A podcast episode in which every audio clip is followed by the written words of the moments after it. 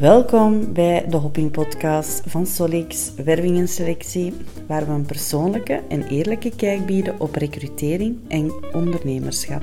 Ben je op zoek naar een uitdaging waar je jezelf kan zijn? Of ben je een HR-professional op zoek naar herkennende en vernieuwende inzichten? Dan zit je hier alvast goed. We laten je ook zien hoe het ondernemerschap een weg is vol uitdagingen, hoogtepunten en lessen. Deze podcast is er om jou te ondersteunen en begeleiden op je professionele reis. Blijf luisteren naar de Hoping Podcast, waar we hop op hop springen naar nieuwe carrièrehoogtes.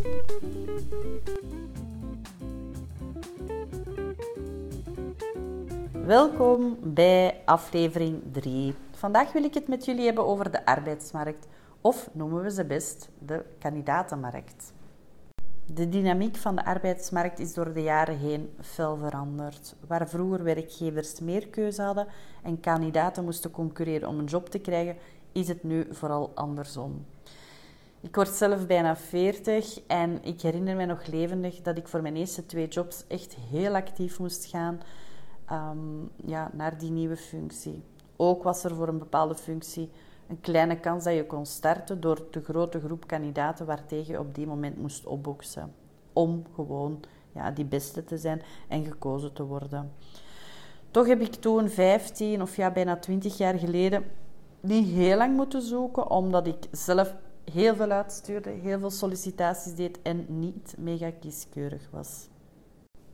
Vandaag is er in uh, heel veel sectoren en regio's sprake van een kandidatenmarkt waarin talent schaars is en kandidaten gewoon meer mogelijkheden hebben. In deze aflevering wil ik graag de verschuiving van een werkgeversmarkt naar een kandidatenmarkt met jullie bespreken. Drie grote factoren die dit beïnvloed hebben zijn ja, een groeiende economie, de vergrijzing van de beroepsbevolking en veranderingen in de eisen en verwachtingen van kandidaten in het algemeen. Werkgevers moeten zich de laatste jaren enorm aanpassen om talent aan te trekken en te behouden in een heel, heel competitieve omgeving. Salarisgids heeft een rondvraag gedaan bij kandidaten waarom dat zij de keuze maken om van job te veranderen of voor een bepaald bedrijf te kiezen. En op nummer 1 blijft staan loon. 6 op de 10 mensen vindt loon de belangrijkste factor om van job te veranderen. Op nummer 2, en hangt eigenlijk wel wat samen met nummer 3, uh, eh, staat locatie. De kans om remote te werken, flexibel te werken, kiezen waar, wanneer. Um, dus op nummer 3 die flexibiliteit. Nummer 4 doorgroeiopties. En nummer 5 het aantal vakantiedagen. Dus als je een bedrijf bent waar momenteel 20 vakantiedagen zijn, ja, dan ga je echt wel moeten concurreren met bedrijven die zeggen: Oké, wij hebben ADV-dagen of hebben bonusdagen of, of dergelijke, die er toch wel flexibeler in kunnen en willen zijn. Salarisgids leerde ook dat de grootste vraag uh, in 2024 voor werkgevers zal zijn dat ze de eerste plaats kijken naar mensen voor vaste aanwervingen, tweede plaats voor project sourcing en op nummer drie freelance en tijdelijke uitzendopdrachten. Wat ook uit de salarisgids gekomen is, is het wervingsverhaal. Um, kandidaten vindt heel belangrijk om te weten in welk bedrijf, welk team ga ik terechtkomen, welke visie, welke missie heeft het bedrijf enzovoort. Misschien wel handig om te weten voor bedrijven die zoiets hebben van ja, we hebben onze budgetten vastgelegd en we kunnen niet meegaan in het opbieden, zoals je soms ziet bij bepaalde vacatures, um, in salarissen. Um, is het wel belangrijk ehm, ja, om, om dat gewoon mee te nemen. Ook belangrijk is een soepel recruteringsproces. Vermijd ellenlange processen. In de huidige markt is er geen tijd of ja, ehm, ruimte om gewoon die tijd te verspillen daaraan. En over het loon um, probeer van in het begin zo transparant mogelijk erover te zijn, over het salaris, om tijd en energie van beide partijen niet zinloos te verliezen. Zo zien we vaak voorbeelden dat na een, na een aantal gesprekken het gewoon afloopt op een sisser, omdat er geen match is qua loon. Um, loon blijft echt wel de differentiële factor voor kandidaten.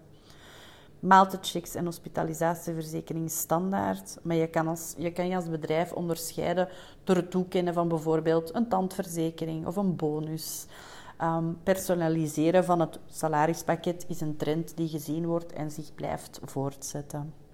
Wij bij Solix zijn heel grote voorstander van het publiceren van de loonvork, zoals ze in Nederland en Duitsland ja, eigenlijk al jaren doen.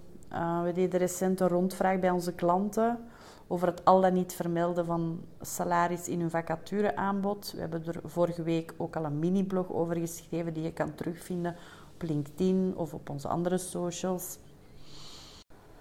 Dit onderwerp is bij ons binnen Solix al enige tijd top of mind. We willen eigenlijk graag voor al onze vacatures het loonaanbod of de loonvork openbaar zetten in het aanbod.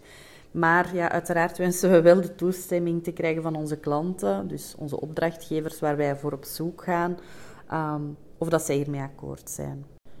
Waarom zijn wij zo voor? Um, ja, het toevoegen van een loonvork kan een waardevolle manier zijn om transparantie te bieden aan potentiële kandidaten. Het kan kandidaten ook een beter inzicht doen krijgen in het salarisbereik waarvoor ze solliciteren en hen dus eigenlijk gewoon aanmoedigen om hun ehm, cv door te sturen. Transparantie. Je komt als bedrijf over als eerlijk en open. Je weet als kandidaat wat je kan verwachten.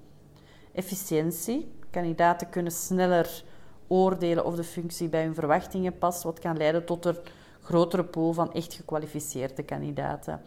Je lijkt als bedrijf er ook gewoon aantrekkelijker mee, omdat je duidelijk laat merken van dat er bij u geen addertjes onder het gras zijn. Je straalt vertrouwen uit. Ook naar gelijkheid en diversiteit is het openbaar zetten van het loon win-win. Het gaat uiteindelijk over vaardigheden, um, ervaring en niet om achtergrond. En tot slot is er eigenlijk gewoon minder onderhandeling nodig, wat het wervingsproces korter maakt en minder tijd wordt verspild. Ik ben heel benieuwd wat jullie mening hierover is.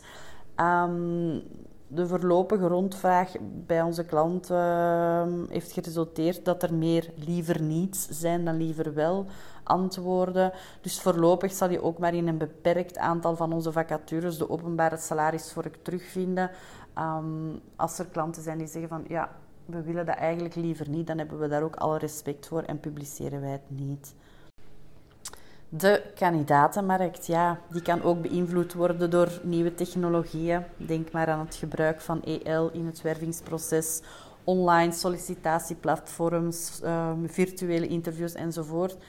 Onze tip is, hou dit zo makkelijk, kort en kwalitatief mogelijk. Behoed je als bedrijf voor moeilijke en langdurige sollicitatieprocessen. Gaande van het eerste contactformulier tot het inplannen van interviews zijn er vaak veel te veel tussenstappen. Um, en zouden de, alle stakeholders binnen het bedrijf ook veel meer op elkaar moeten afgestemd zijn. Waar we ook rekening mee moeten houden zijn de verwachtingen van de generatieverschillen, zoals de millenniums, de Gen Z'ers, um, en hoe zij zich verhouden op, uh, in deze kandidatenmarkt. Ze hebben allemaal een andere kijk op werken. Ze hebben andere digitale vaardigheden, behoeftes, um, meaningful work, work-life balance, de benadering van hiërarchie. Nu, dat is een topic dat me heel veel interesseert en waar ik eventueel in een volgende aflevering zeker dieper op wil ingaan.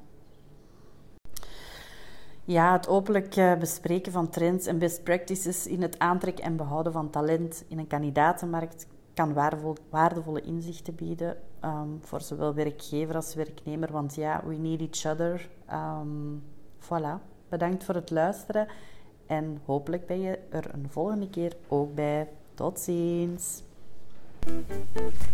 Bedankt dat je geluisterd hebt naar deze aflevering van de Hopping Podcast.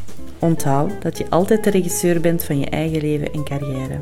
Het is nooit te laat om verandering en groei na te streven. We kijken er naar uit om jou een volgende keer weer te mogen verwelkomen bij de Hopping Podcast.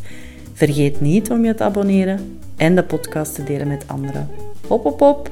Tot de volgende.